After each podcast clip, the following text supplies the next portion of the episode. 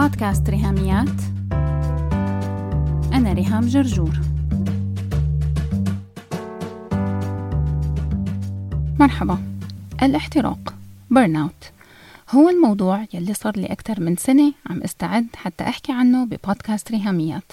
من لما وعيت للحقيقة وبلشت أعترف إنه أنا مصابة بال burnout بدأت التجهيز لهالحلقات. الحلقات يلي فيهم بودكاست ريهاميات رح يتناول موضوع الاحتراق مو بس كتعريف بال concept نفسه شو هو مفهوم الاحتراق لكن كمان كيف فينا نحدد تشخيص للإصابة ونتشارك بمقترحات لعلاج ال burnout بكل أشكاله وأنواعه ودرجاته. خلونا بالأول نتعرف أكثر على المصطلح نفسه وشو يعني إني يكون عندي burnout كلمة burnout ممكن تترجم بثلاث طرق ففيني أقول الإرهاق أو الإنهاك أو الاستنزاف.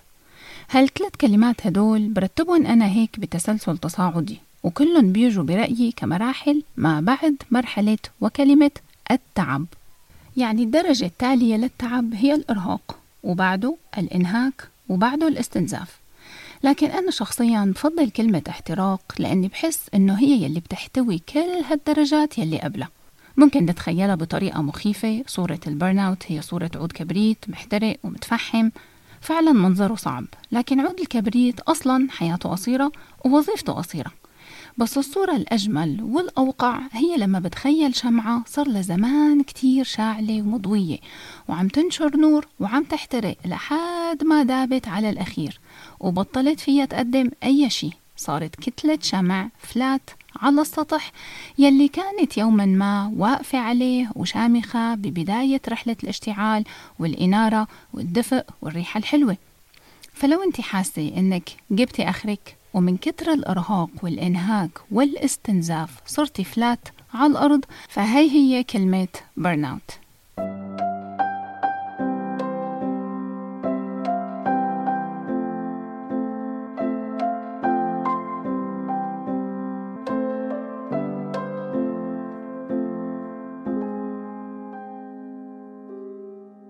الأشخاص القريبين مني يلي كانوا خلال آخر سنتين ونص يسألوني كيفك كانوا بيعرفوا ردي الحقيقي. طبعا كنت أقول إني أنا كويسة الحمد لله والأولاد بخير وهذا أهم شيء وجوابي هذا حقيقي أكيد لكن أنا عندي نعمة يمكن ما أنا موجودة عند كتار من المستمعات.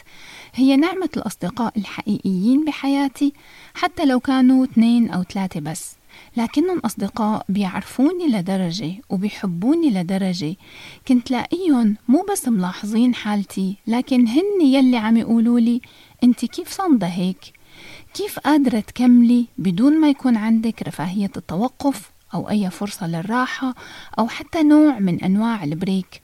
تفصلي وتجددي نشاطك مانك مرهقة؟ سؤال مانك مرهقة كنت جاوب عليه كالآتي لا أنا ماني مرهقة. أنا منتهية. ما فيني أقول عن حالي إني exhausted. لا هاي المرحلة عديتها من زمان. أنا حاليا depleted يعني واصلة لمرحلة الاستنفاد.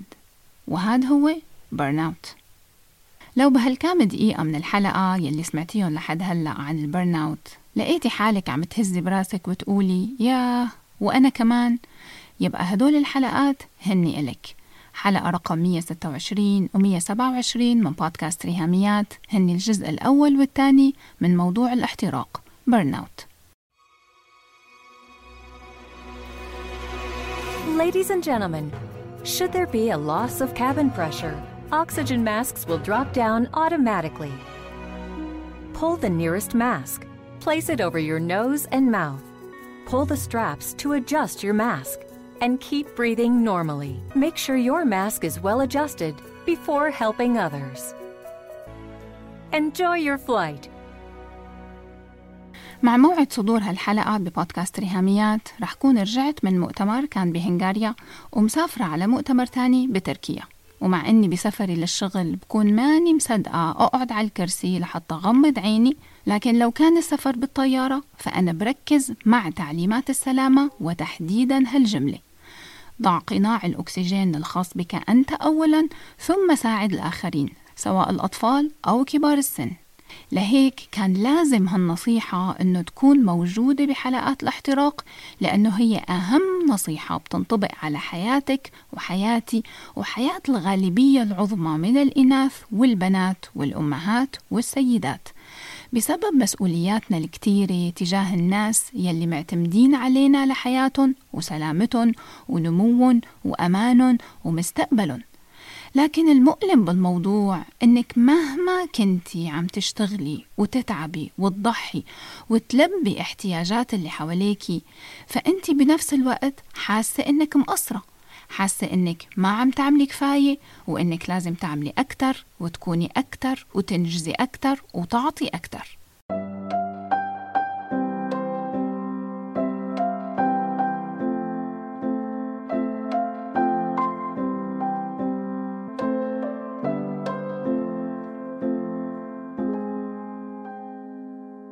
وطبعا المقولة الشهيرة أنه كل مشكلة لها حل. معناتها ال burn out الحل تبعه قائمة نصائح جاهزة للعناية بالنفس انت حافظتيها عن ظهر قلب. وما في مرة فتحتي انستغرام إلا وطلعت لك وحدة من بنود هالقائمة ومشتقاتها. العبي رياضة واهتمي بصحتك ولياقتك البدنية. انتبهي لغذائك يكون متوازن وفيه ألياف ومعادن وفيتامينات. اشربي مي كفاية وجربي green smoothies مارسي ال self compassion والعناية بنفسك. مهم كتير الماندالا. لازم تشتري كتب تلوين للكبار وتلوني فيهم. وما تنسي التأمل واليقظة الذهنية خصصي وقت mindfulness يوميا. وأهم شيء بكل هالقائمة إنك تحرصي على تدريب الامتنان وعادة ال gratefulness شبه أكيد إنك جربتي أغلب هالنصائح إذا مو كلهم وزيادة عليهم كمان. وأنا كمان جربتهم.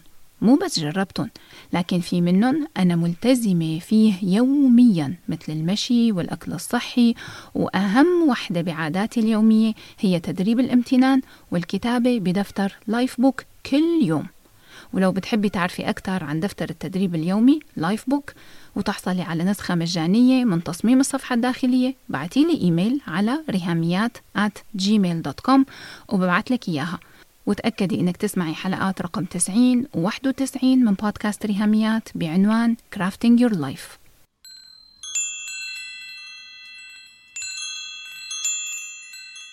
فأنا ما عم أقول إننا رح ننسف هالعادات ونضرب بها عرض الحائط وإنه هالنصائح فاضية وما إلها قيمة.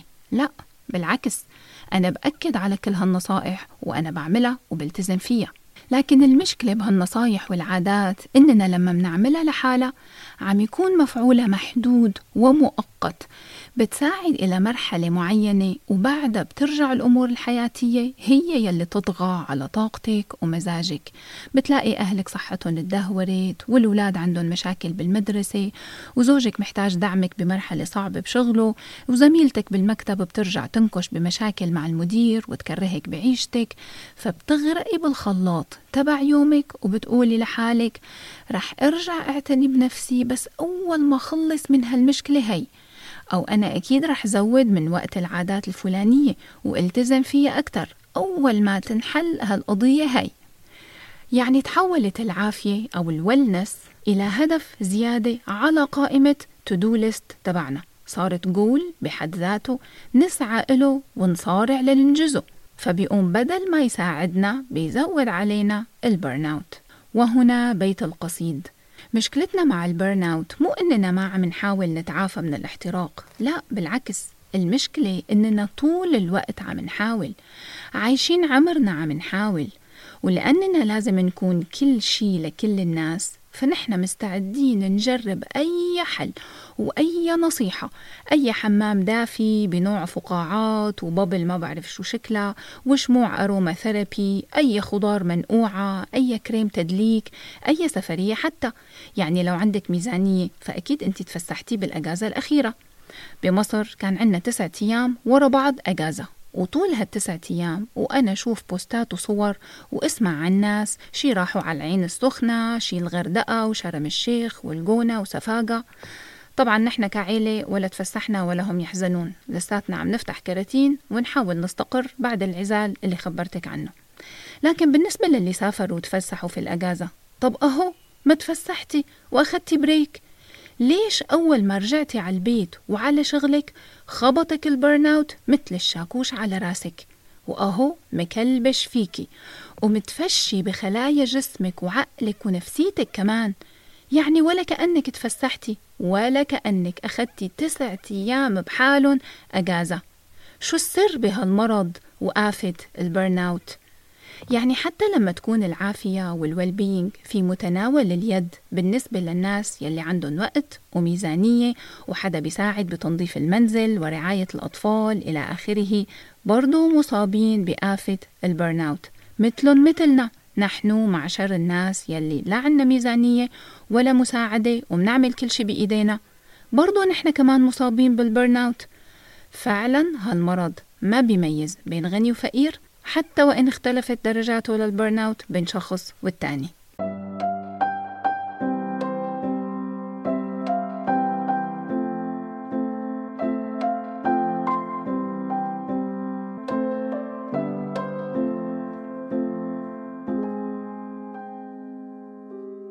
ولو اطلعنا على آخر سنتين ونص رح ننصدم بالإحصائيات يلي المفروض نحن متوقعين تخبرنا أنه الاحتراق خف مع أسلوب ال working from home وحقبة كورونا لكن للأسف الاحتراق لا زال في تصاعد وتزايد.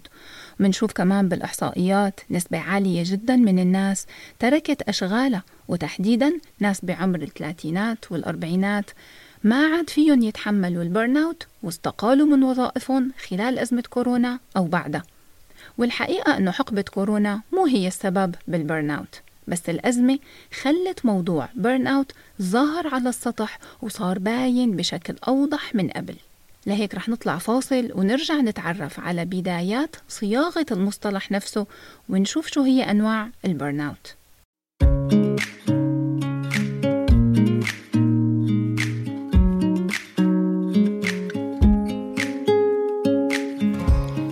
نايا والصبايا الكتاب الأول من نوعه بالعالم العربي. دليل المراهقات لفهم سن البلوغ والدورة الشهرية. هالموسوعة هي كتاب مصور 52 صفحة ملونة بالكامل مع هدية 64 sticker لتتبع الدورة الشهرية. في planner 2022 أو أي notebook.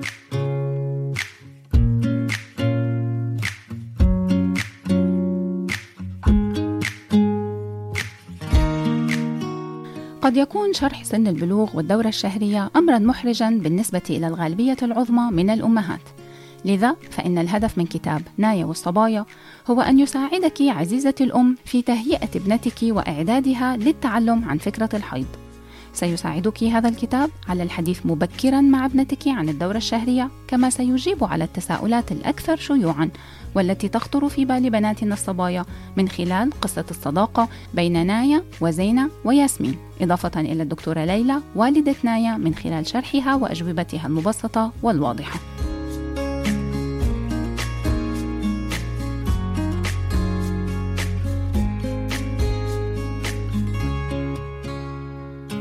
بيتناول كتاب نايا والصبايا ثلاث موضوعات أساسية. الفصل الأول سن البلوغ. الفصل الثاني الدورة الشهرية. والفصل الثالث الصحة والنظافة.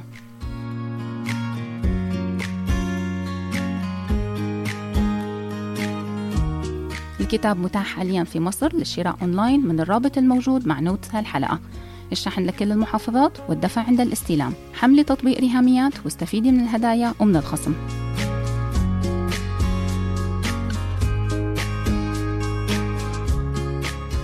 لمعلومات أكثر فيك تتابعي هاشتاج نايا والصبايا هاشتاج موسوعة الصبايا وتأكدي إنك تعملي follow لحساب ريهاميات على إنستغرام وكمان حساب نايا book 21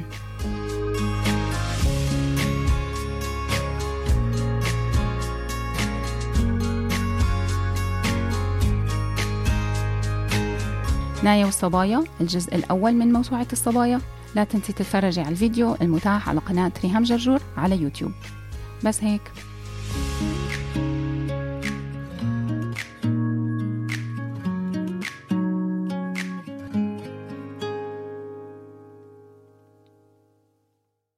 لما سمعتي ترجمة كلمة burn out إنه هي احتراق أو إرهاق ما بعتقد إنك تساءلتي شو يا ترى هو الإرهاق؟ ما كلياتنا منعرف بالفطرة والخبرة شو هو الإرهاق إلى حد الإنهاك وإلى درجة الاستنزاف وصولا إلى الاحتراق. ما نحن شايفين بصماته على أجسامنا وعلى نفسياتنا كمان. بتفيقي تعبانة بتبدأ يومك وانت مرهقة وطول الوقت مانك طايقة حدا يحاكيكي كلمة ولا فيك تزيدي فتفوتة مسؤولية على جدولك المزحوم سواء بالشغل أو بالبيت. ولو حدا من ولادك يعني ها فتح تمه بتنفجري عليه. أم من الغولة. لا يا عزيزتي أنت ببيتك مانك أم من الغولة ولا بشغلك أنت drama queen أو الدلوعة يلي كريستال ما تلقني بتشقني. هاد ال burnout هو يلي عم يدفعك. To behave and react بطريقة عصبية مخلي ردود أفعالك انفعالية زيادة ويمكن كمان عنيفة. هلأ تعالوا نرجع لبداية المصطلح ولوقت ظهور كلمة burnout على الساحة. وبنوصل لسنة 1975 لما تبلور تعريف الاحتراق أنه هو حالة تتصف بأبعاد ثلاثة. burnout له ثلاث مكونات. واحد emotional exhaustion. فينا نترجمه الإنهاك العاطفي أو الإجهاد الشعوري. اثنين depersonalization يعني الاغتراب عن الواقع أو التبلد والبرود. بيشبه شوي حالة اللامبالاة. ثلاثة decreased sense of accomplishment وهو تدني الشعور بالإنجاز. خدي لحظة بس وفكري بهالأبعاد الثلاثة للاحتراق. إنهاك عاطفي اغتراب عن الواقع تدني الشعور بالإنجاز؟ وفكري بناس معينين بحياتك حواليكي ورح تلاقي إنه البرن أوت منتشر ومتفشي أكثر ما كنا متخيلين. وخاصة بين الناس يلي الوظائف تبعها فيها خدمات معينة. يعني الناس الأكثر عرضة للإصابة بالاحتراق هن الناس يلي بتساعد الناس. أول شي بيخطر ببالنا بهال category هن فئة المدرسين والطواقم الطبية.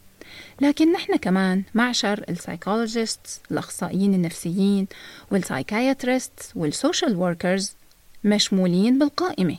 ورح خبرك ليش. أنا كأخصائية نفسية والأطباء النفسيين والعاملين بمجال الخدمة الاجتماعية هن من أكثر الناس عرضة للإصابة بالاحتراق لأنه أدوات عملنا أدوات شغلنا يعني التولز to get our jobs done هي طاقتنا النفسية. يعني نفسيتنا ذات نفسها هي الأداة يلي بتخلينا نقوم بعملنا على أكمل وجه. ومعنا بنفس القائمة بينحط الطب والتعليم.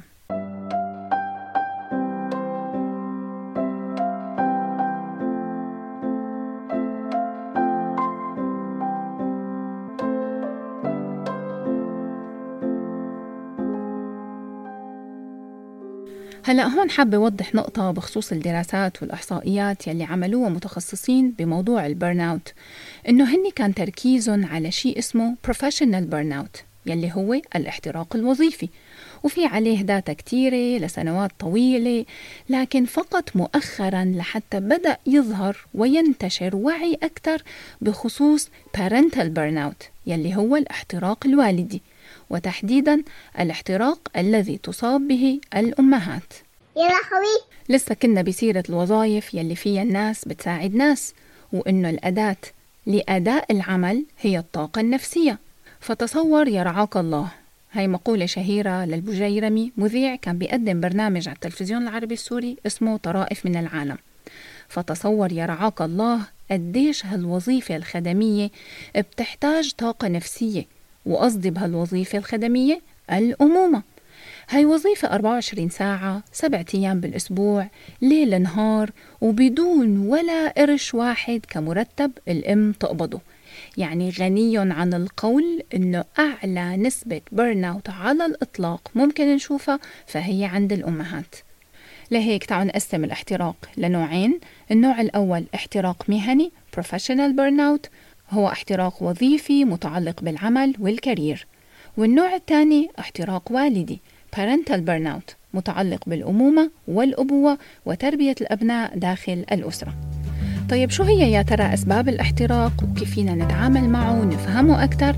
فهذا رح يكون موضوعنا يوم 27 أيار مايو 2022 لهيك لا تنسي موعدنا صباح الجمعة الثاني والرابع من كل شهر مع حلقة جديدة من بودكاست ريهاميات. بس هيك. لو عجبتكم الحلقة لا تنسوا تشاركوها على ال social media حتى ناس أكثر تستفيد. تقدروا تتواصلوا معي عبر الموقع الإلكتروني لبودكاست ريهاميات www.rihamiat.com أو تبعتوا لي إيميل على ريهاميات at gmail.com أو message واتساب على الرقم 020 12 79 709 719 وعلى الفيسبوك دايما تابعوا صفحة وهاشتاج ريهاميات. سلامات.